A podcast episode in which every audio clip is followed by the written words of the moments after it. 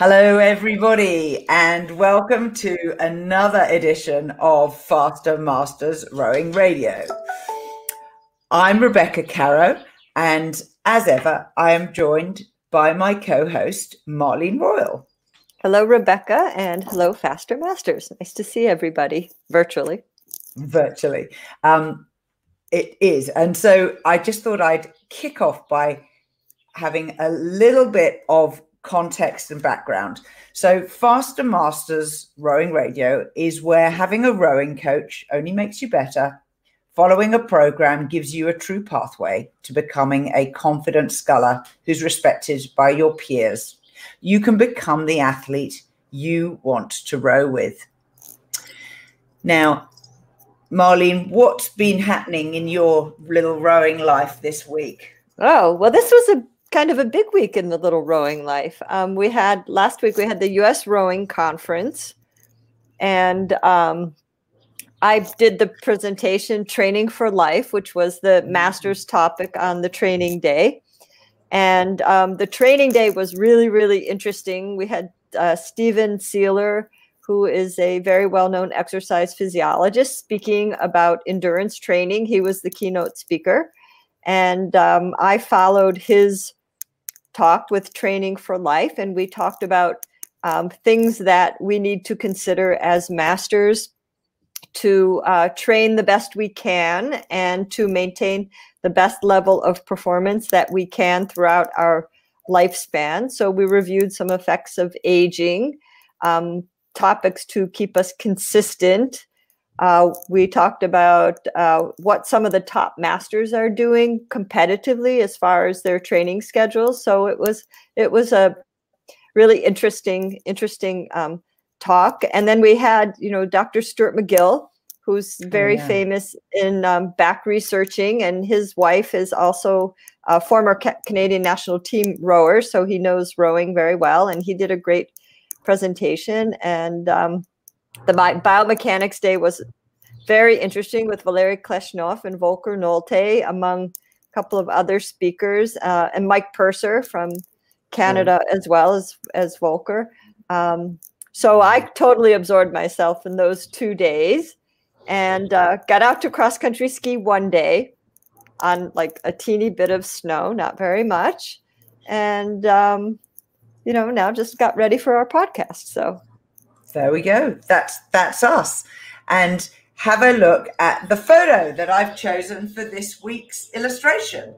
Uh, it's the most marvelous Christmas tree on an outdoor picnic table with the lights of the city in the background and some crossed oars. Isn't that nice? That's wonderful. Yeah, I mean, really seasonal. And thank you to whoever uploaded that. I think that's absolutely gorgeous. Now, our sponsors, as ever, we're extremely grateful for the people who make the show possible. And first up, we are continuing to build the rowing retailer directory on Rowing Chat. So, this is one place like the yellow pages where you can get lists of every single rowing company we think we are very nearly at the end of getting everyone listed. So thank you for checking that your favorite suppliers are definitely listed and keep the suggestions coming in. If you are a rowing business, you can list yourself on the page. It's rowing.chat forward slash retailer, and it's in the main menu under the word directory. And you'll be able to upload all the information about your rowing business there. And there are lots of categories so that you're listed in the correct category, whether it's gifts or herbs or oars or coaching um, or accessories or software and so on. Secondly, my Rowing Tales book is now published for 2020. And I'd like to ind- ask you to indulge me while I read out one of the stories, which is the opener in the book. And I always like to open the book each year with a really nice, usually light-hearted um, anecdote. And this year, this story came from a gent called Roger Milne. Now, Roger is a FISA umpire, and he was at the Rio Olympic regatta when this incident happened to him. The story is called What Robert Treharne Jones Says. Robert Treharne Jones was the on course commentator at Rio. And when we saw him at the course, I gave him a piece of paper with the word Whangamomona on it. And I said, Robert, can you say this? He looked at it and being quite good with phonetics, he said, Wonga Momona. And I said, Yes, you've got it, Robert. That's good. Now, we all know that the Olympics is a huge event. People have come from the four corners of the earth to be at this regatta. And we told Robert that people had even come from the place that is home to New Zealand's most remote hotel, Whangamomona. And the girl who lives there is in the bow of the New Zealand Women's Eight. And to the astonishment of Kayla Pratt's parents, who were sitting next to my wife Leslie in the grandstand, Robert said exactly that, live over the commentary on the course. People have come from the four corners of the earth, including from Whangamomona. And the Pratts looked at Leslie and said, That bloody Roger. so there is more like that in the Rowing Tales 2020 book. You'll find it on the Rowperfect UK store and also in Amazon. It's in Kindle and print format. And if you would like a copy of all four Rowing Tales, so 2017, 18, 19, and this year's, get in touch with me direct, Rebecca at caro.com, and I'll sell you the whole lot for £35 plus postage. The normal full price is £75. So, sorry, 70 pounds. Get that right. Anyway, looking forward very much to getting some great sales going and also to hearing your feedback. Now, Marlene, you've you've got some news as well, haven't you? Yes, another event this week, right? I have a new website. Um, it's still royalrow.com, and um, but it has a refreshed look that just posted this week um, in line with the um, US Rowing Conference. I wanted to have it up in time for that. And uh, it is the site that it kind of outlines uh, the work that for the individual athletes who train with me on a, on a personal one to one basis. Um, this describes those programs.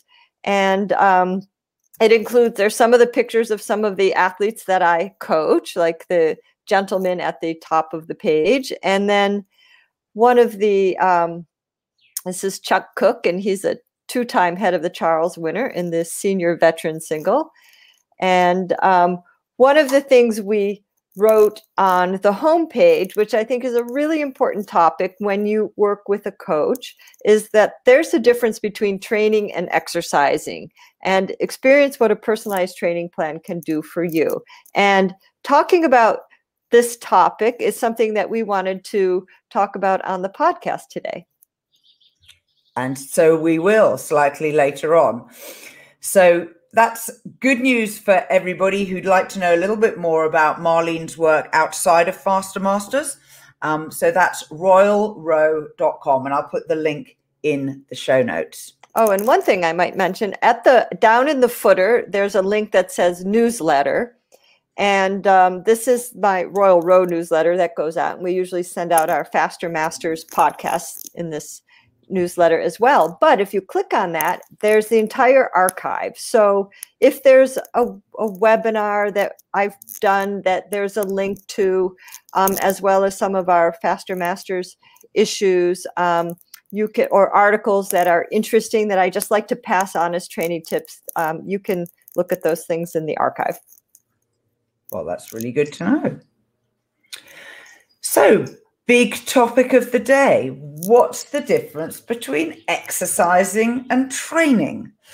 Now, it sounds like this just could be semantics. We're just playing with different words that mean the same thing. But loyal listeners will remember that Marlene and I have spent a long time talking about the difference between a rower and an oarsman. And we even have a blog post entitled that. So if you're interested in knowing what the difference is, please go and read that. But I feel, Marlene, that exercising versus training fits into the same sort of category. It's about your philosophy. Well, yes and no.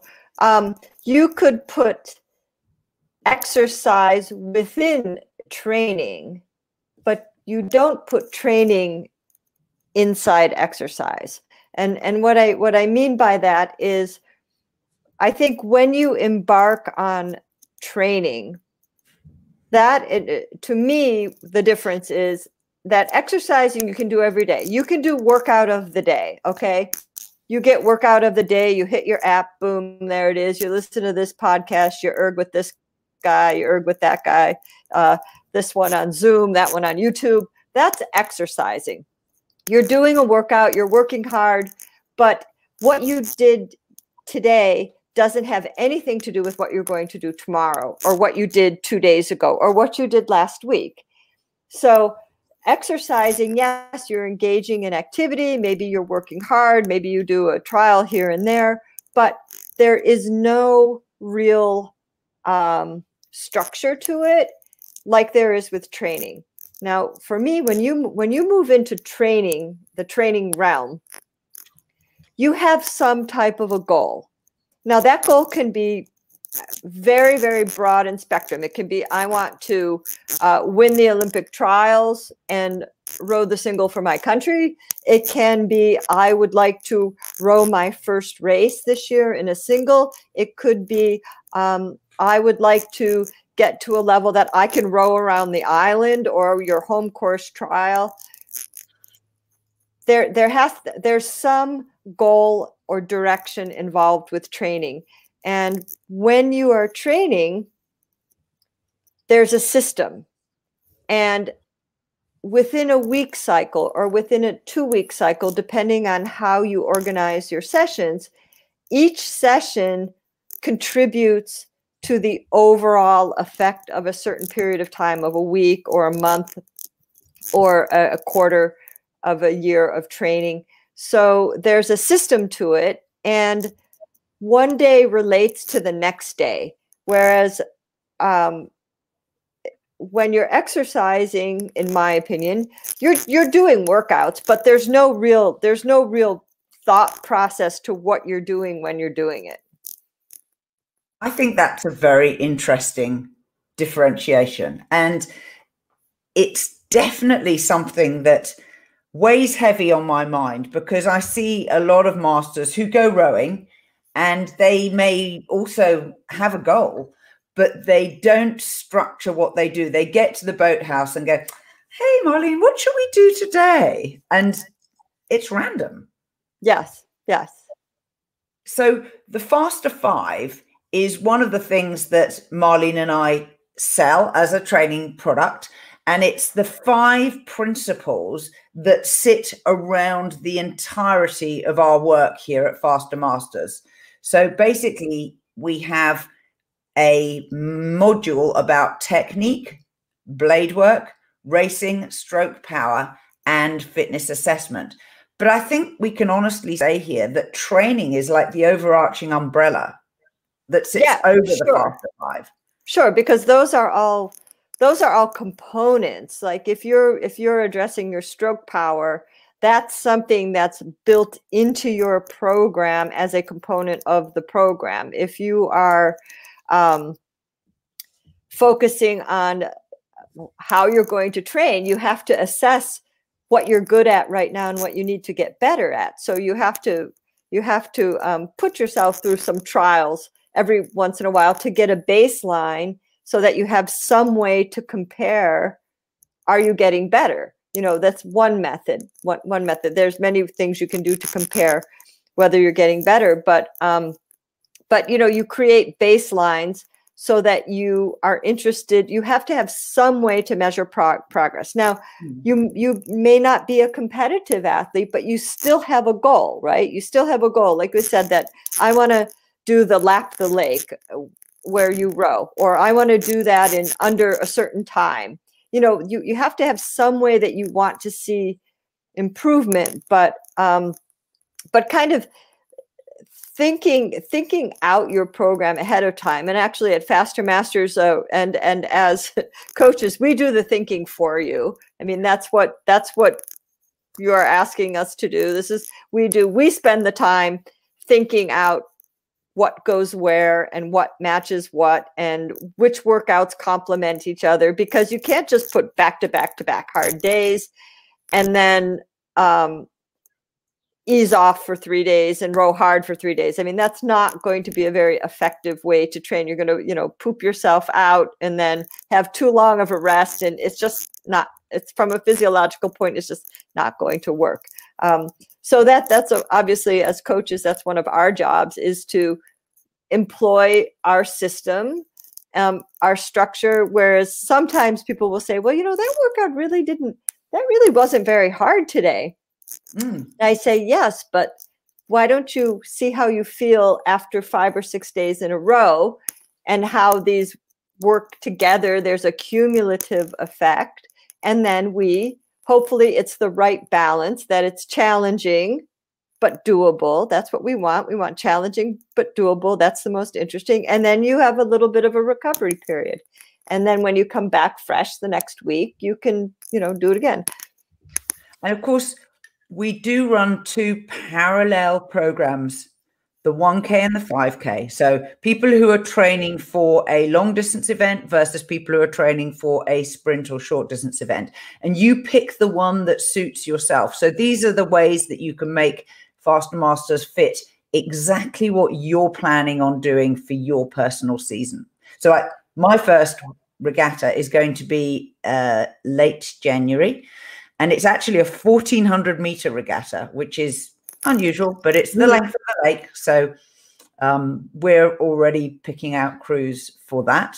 And uh, maybe we'll be meeting some of the faster masters at the Blue Lakes Regatta in Rotorua. Yeah, maybe. Well, we certainly do. Australians come over. We have quite a few Australians. Nobody travels at the moment. You know oh, that. I know. I, I forgot but but this winter actually on our on our program we have the 1k base program right now but the other program is focused on that kind of a spring spring peak so some people in north america want to do 2k erg events so it addresses that as well as the people who will have races in early early march too so you might want to switch to the 2k program for a little while if you're going to have a race at the end of january you don't mean the 2K program. We haven't got a 2K. It's the 5K. Well, it's 2 to 5K for a spring peak. That's yeah. it. Yeah, oh. spring peak. Excellent. Let's clarify because it's not called that. Right. Good. Well, maybe I should. I will. I will re- review and discuss with. Yes, if you if you need a little bit of higher interval work, mm. then you you'll get in a base period. Then you probably want to think about that. Yeah, we have only six weeks before that. So, and yeah. Christmas in the middle. So, we're yeah. all going to get fat and unfit. Not. now, we also had a question in from someone about how do I stay balanced as a single sculler? And of course, a wonderful open question like this just made Marlene and me laugh out loud. and I think you can probably guess that Marlene's first question was, What do you mean? In your head? I mean, you, you can mean physically, or you know, we single scullers like we might need some balancing up here too sometimes. so. Always, everyone always says single scullers are a, a, little bit on the nutty spectrum compared with crew rowers, and and yeah, absolutely. So, which one should we talk about first, in the boat or in your head? Oh, let's talk about in the boat first. Kick off. Well, staying balanced, I kind of think of I use two words. Um, I I think of balance, and I think of stability. And eh, in when I think of balance, I think about the narrow um, width of the hull. That you're in this very narrow thing. It's kind of like on a balance beam. You know, here that this is your this is your point where you're you're thinking about um, some of your your balance and where your center of gravity is and then i think of stability which is which is a wider platform where i'm thinking i want to keep my riggers level so i'm thinking more kind of riggers oarlock to oarlock because if you're rowing a boat with a wing rigger you know you you can if you put a level on it you can see you know is the bubble in the middle or not right Our, my mother used to say you know is the floor clean or is the floor clean right you're either stable or you're not stable. You're balanced or you're not balanced. Some people have a hard time um, kind of relating to the idea of balance, and some people relate to the idea of stability better, and some people the, the other way around. But um, what's essential to both of them whichever way you think about it, is you have to know where your body weight is, and you have to know um, if you're centered. Are you leaning to one side? Is one elbow drop dropping? If your one elbow drops down, you know you're going to fall down to one side because your weight comes away from the opposite side. You know, so where are your elbows? Um, how are you sitting? You know, just just sort of do a body scan at first. Like first, how are you sitting on the seat? Do you feel like you're sitting equally on the seat? You know, feel your foot stretchers. Do you feel like you maintain equal pressure on your foot stretchers? Because if you're pushing unevenly, that can affect things. Are you aware of your oar locks? Do you have equal contact of your oars into your oar locks? Are they the same? If they're not the same, you're going to be tipped down to one side versus tipping to the other side. Is your head straight? Okay. Mm. Is your body leaning? Are you is your does one shoulder come up higher than the other because you rode sweep for 25 years and now you've decided to scull and you're crooked? Um, so so just first just try to get a sense of where your body weight is and and feeling level in the boat and then I like to have people sit at the release position with their blades squared. And we've talked we've talked about this before. Uh, I think we actually talked about it in our last podcast when we were talking about tapping down and feathering out. You know, making sure that you've got weight over your hands, and that and then first just start making a little half release. Don't even take the blade all the way out of the water, but try to feel that you can do that maintaining level riggers. If you've got level riggers, you've got a balanced hull. So, um, you know, that's the first place to start is practicing at the release. And then if you're comfortable enough, go up to the top of the slide and place the blades in the water and then practice a little bit of tapping drill up at the top of the slide. If you're not comfortable all the way at the top of the side, that lets us know, oh, well, you know what? Where's your weight? Your weight is somewhere that is making you feel unstable. So can you bring your weight back against the oarlocks again? Can you sit centered on the seat again? And if you need to go back to three quarter side, then go to three quarter side and practice that little, like I love tapping drills, you know, just tapping, tapping, tapping, keeping the boat level or starting at the release and tapping all the way up the recovery and then all the way back, you know, up and down the slide, just tapping, tapping, tapping, placing the blade, but focusing on on staying level. And one of the things that I think is frightening when you're first learning in a single, but you gain confidence with, is understanding that stability is entirely within your control. The only bit of stability that really, really is out of your control is if there's a really strong gust of wind. Let me explain. When I, one of the reasons I particularly like this Blue Lakes Regatta is it's nearly always windy. And that's a really awesome challenge for a single sculls race. So I generally choose to race my single because I like these challenges.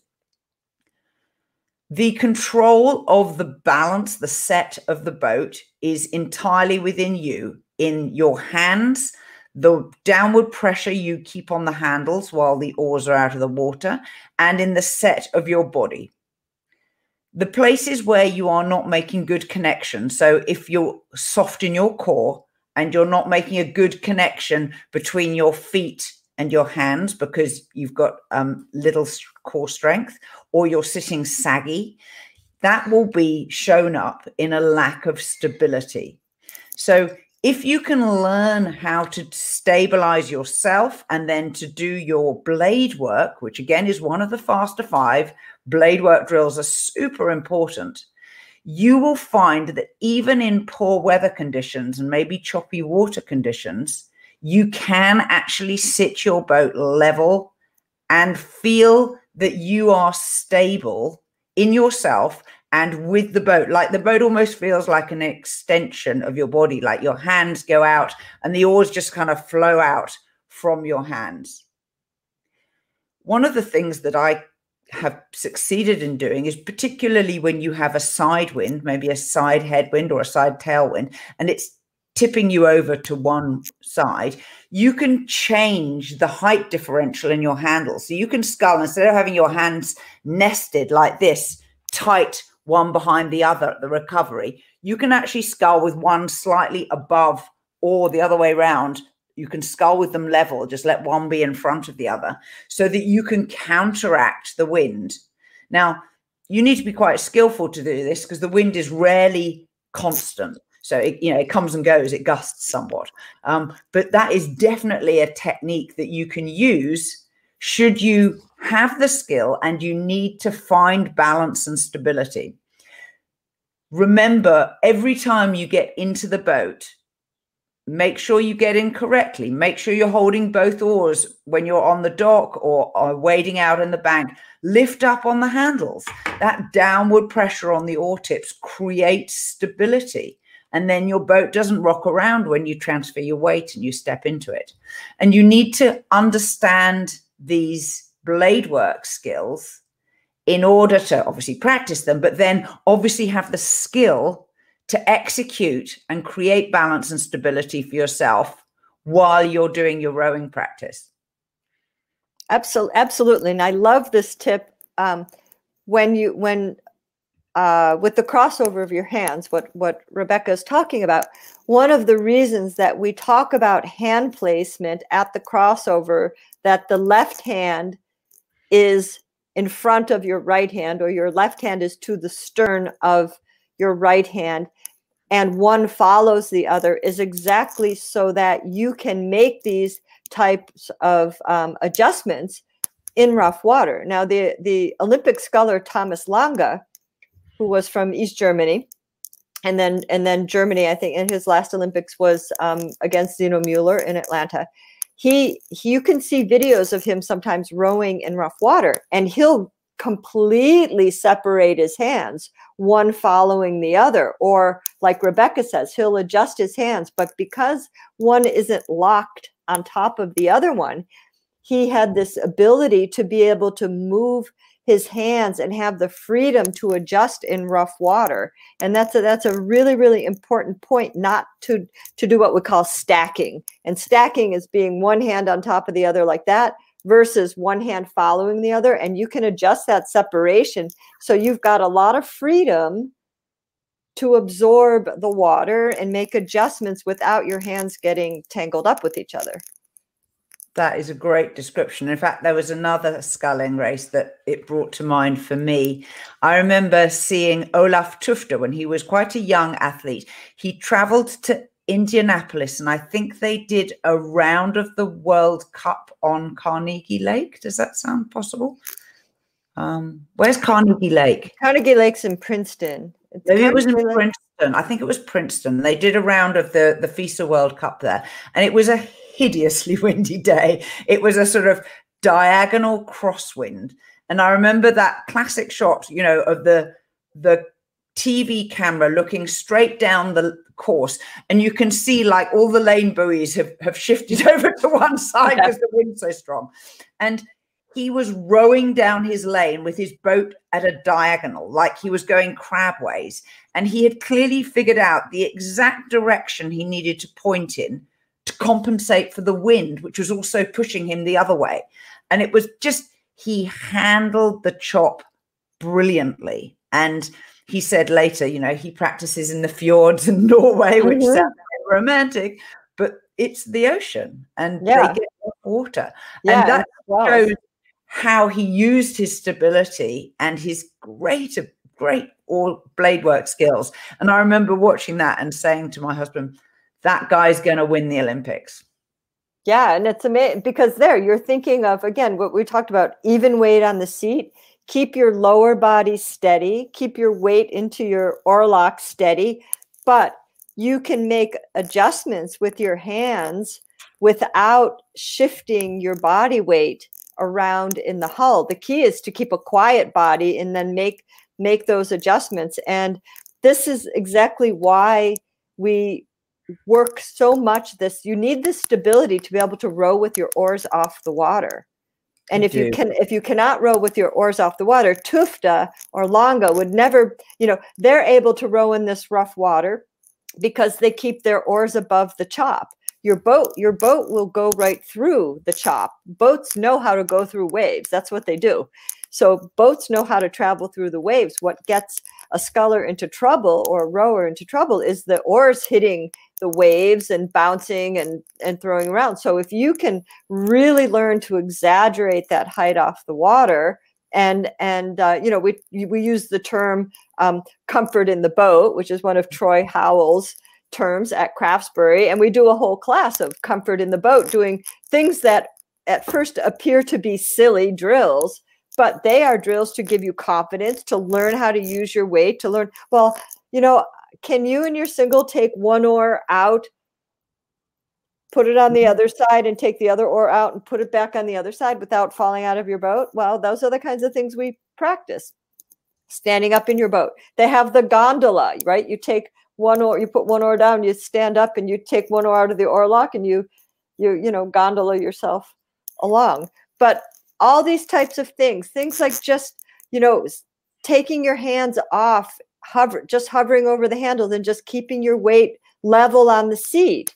You know all these kinds of little exercises make you more comfortable help you learn where to put your weight get oriented because you need to be able to get your oars off the water and you and you you know you can start doing this at one quarter slide um, with little drills, you know, tapping drills, like we were talking about. You just keep your blade squared and maybe you start with seven taps, but then you go to 12 taps up and 12 taps down. The key is, is to stay stable and learn how to put the blades in and out of the water at the same time. Absolutely, absolutely. And trust me, this is a lifetime's exercise. I am still working on these. Yeah. Oh no, if I don't practice, if I don't practice, you know, my stationary stability drill, which is release feather, hands away and back down without touching the water in a racing single. If if I don't practice that for a while, I have to go back and practice it and get that back because you'll lose it. You'll lose it if you don't practice it. You certainly will. And by the way, in our Faster Masters technique module, that is one of our reference videos that lives there all the time. Yeah, so you can go pick that up at any time, uh, but you have to be on a subscription program. So either the magazine, individual, crew, or whole club program. But that's a that's a secret drill. and we just talked about it. Right. But I mean, in the sense that it's very effective. If you can do that drill stationary, you can learn how to row with your blades off the water without ever taking a stroke, a full that stroke. You're just and it really it works you get better at that drill translates right into your rowing immediately are we ready to move on to the mental skills of being balanced as a single sculler? oh god dare we go there yes we are right lay in how do you keep mentally and emotionally balanced yeah, well, I don't know. I've been scared lots of times in my boat, that's for sure. You know, like you're out warming up for a race and going like, "Why am I doing this?" Why am I mm. doing this? As we say, we call it type two fun. You know, you do it, and then when it's over, you go, wow, that was really great. Mm-hmm. but, oh, staying balanced as a sculler. I, I think um, obviously being a single sculler is a little bit of a different animal. I think, and I do think there's a difference between people who thrive on racing the single versus um, people who simply enjoy training in the single because it can be different, you know. Um, but um, but I have met people also who absolutely do not like to be in a single. They don't like to row alone. They want to row with other people. But um, I think good balance for a single sculler is from time to time mixing it up and getting in a double with someone that you work on a little bit different skills. You work at a little bit different boat speed because you get used to yourself when you're in the single all the time and sometimes you have to like you know work at a little bit higher pace. Like it's really hard if you've been in a single for a few seasons to hop in an eight. Yeah. you know you should do that carefully anyway because that's a transition but the boat speed is so different that you know going from a single to a double regularly or a quad once twice a week if you have the opportunity is really fun. Um, but the single takes takes you know you're a lonely wolf when you're if you're training and you're single all the time. And you know many internationals and, and i know rob waddell used to do this that in in his fall quote what it was his fall season he used to row the eights. He used to row in his club eights um, just to have a mental break from that focus of training training in the single all the time. But um, I think making sure that that you're clear about what you're working on and what your focus is. And if there are times when you just need to to change and do something a little bit different that you you look for um, other ways to to influence your training or you know whether you have maybe you have a training group in the gym that you go to. So you're not always training by yourself if you need that balance of having a little bit more company. Um, maybe you can get some people together to train with in the single um, if you're not only we have a lonely wolf in wyoming writing to us you know.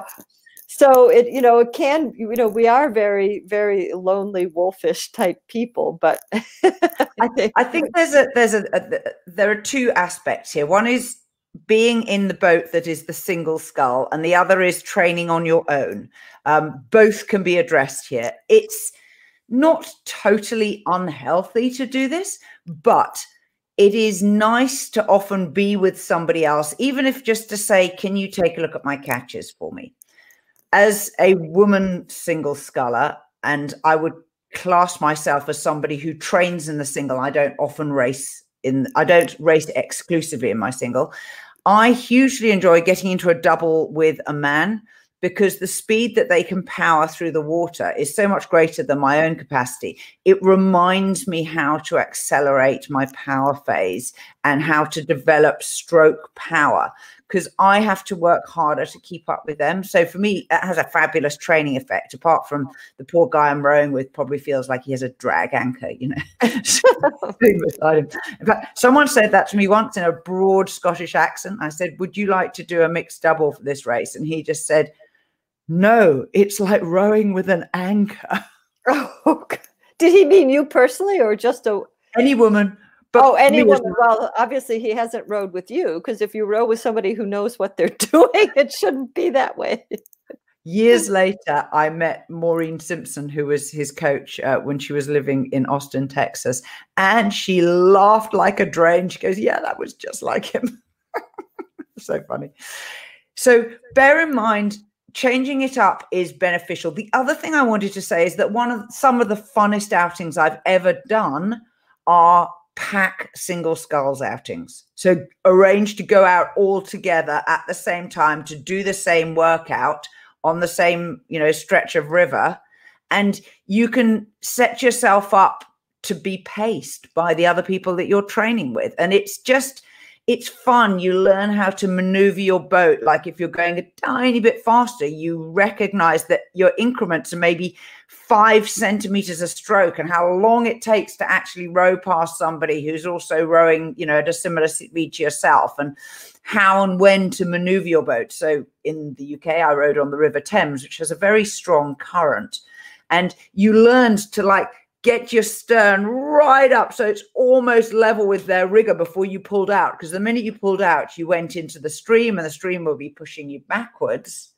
And you really had to judge your overtaking skillfully. You definitely couldn't overtake someone who was only like five centimeters a stroke slower than you. You had to wait and do that on the way home when you were both going with the stream. So it was definitely a fun thing to do is to do a pack row Yes, well, and something we have a, a couple of people in our audience, right, who who train primarily by by themselves, and um, one of the things, some of the things that I would suggest. I mean, obviously, with COVID ha- happening this year, everything is a little bit strange. But let's let's assume we're in a normal rowing life. You know, it's really beneficial to go to camps. I mean, that's why people love to go to camps because they train by themselves. Maybe they are in a place where there are no other rowing clubs within a close distance. Going going to various camps, you get to meet people from all over the place. You get to get instruction, um, and that's one way to balance that time when you're training alone all the time. You know, obviously there's remote remote video, et cetera, available. But I mean, in terms of contact with other people, camps are one way. The other way, I know a lot of people who train by themselves primarily when they're home.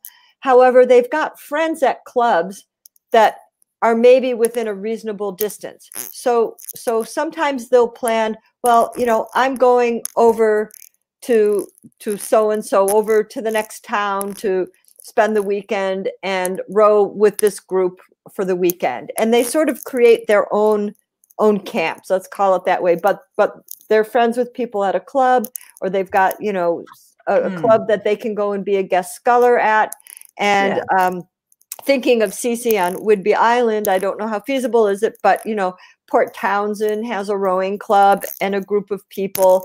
Um, maybe sometimes there are outings where there are people to row with, or in Seattle at a at a club like Pocock where there's a pretty big rowing group. Um, you know, and these might be things you do once in a while if you know people, and and um, that's something possible mm-hmm. because you know it's when it's racing when they're regular races i recommend go to races you know go to yeah. races and and that's where you're going to meet people that's where you're going to learn how to pick up with other people to um, sure. maybe do some composite boats or get into boats and um, that's something different composite mm-hmm. boats is when you make a boat out of lots of different materials composite crews so this is me being english to marlene okay. american is when you mix it up i'm just taking the piss I will say though that one really good thing to do is to do a race and look at who just beat you or he, who you just beat.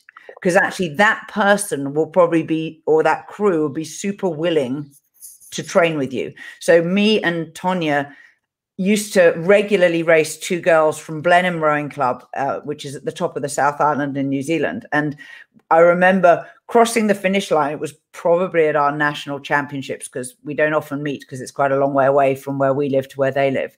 And um, we said to them, Hey, would you guys like to do a quad or a four sometime? And they were like, Oh, yes, we'd rather be with you than racing. you. exactly, exactly but it is a it is a challenge you know when you're so oh and when you live in a a big country you know the united states is a big country you know it's not like you can just drive from one side to the to, to the other right you know it's not it's not israel where you can row at all three rowing clubs within um, two hours of each other you know exactly uh, Rich Weaver has a wonderful anecdote here. He said uh, he had a time once on the Alcova Reservoir when the water and the wind came up, and he said, I was terrified with no rescue boat. There was no choice but to row into the wind back to where I'd put the boat in. I learned how to look at weather forecasts after that. A good, a salutary tale, and thank you for that. Now, I I think we're, we're pretty much done. Are we we done with with the psychology of training? Yes, I, I think so. You have to try to balance things out as much as possible. You do. I have two little things that I'd love to wrap up with. The first is to say that take the opportunity before your holiday break to go have a massage or what I call a loosener. So I went to see my osteopath friend Human this week, and I, he said, "So why are you here? Are you injured?" And I was like, no, I'm not injured. I would just like you to check me over and maybe give me some deep tissue massage and a little bit to straighten up a few bits that probably are going out of alignment. And it was really, really beneficial. Uh, he reminded me that I need to rub my IT band with a tennis ball on the floor quite regularly. But it wasn't that I was ill or injured. It was just a good thing to do because I know now that we actually have our long summer holidays coming up. So I probably won't be getting back to seeing him after his vacation for a while. And I, I don't go that regularly. I usually go when I'm injured. So I would recommend that a good um, physiotherapist, a sports masseuse who does deep tissue massage, or my personal favorite, as I will say, is an osteopath because they both do manipulation and massage. Yes, it's excellent maintenance. Think of maintenance, you know, before yeah. you before you get because I'm also a registered sports massage therapist, so um, I just don't practice very much right now. But you know, maintenance on a regular basis is so important. And you know you'll feel great afterwards but you know catch those injuries before they happen. Yeah. And so by drawing attention to the bits of my musculature that were tight i can obviously hope to prevent injuries by loosening them up and, and working them over regularly. I also have a small announcement with regards to the New Zealand Masters project that I'm on. I'm trying to create a national voice for masters and the ability for us to get more out of the sport than we currently do. Um, I think many of you have heard me say this before, but a lot of federations don't pay a lot of attention to masters. I've been lobbying some of the organizations who run the sport in this country, and we have come to an early stage agreement that we are going to run national coaching camps. These are actually going to be clinics at which people will be taught how to coach. So you don't have to be a coach because the type of coaching we're going to be teaching is called peer coaching, where you are in the boat working with other people who are your peers, your crewmates.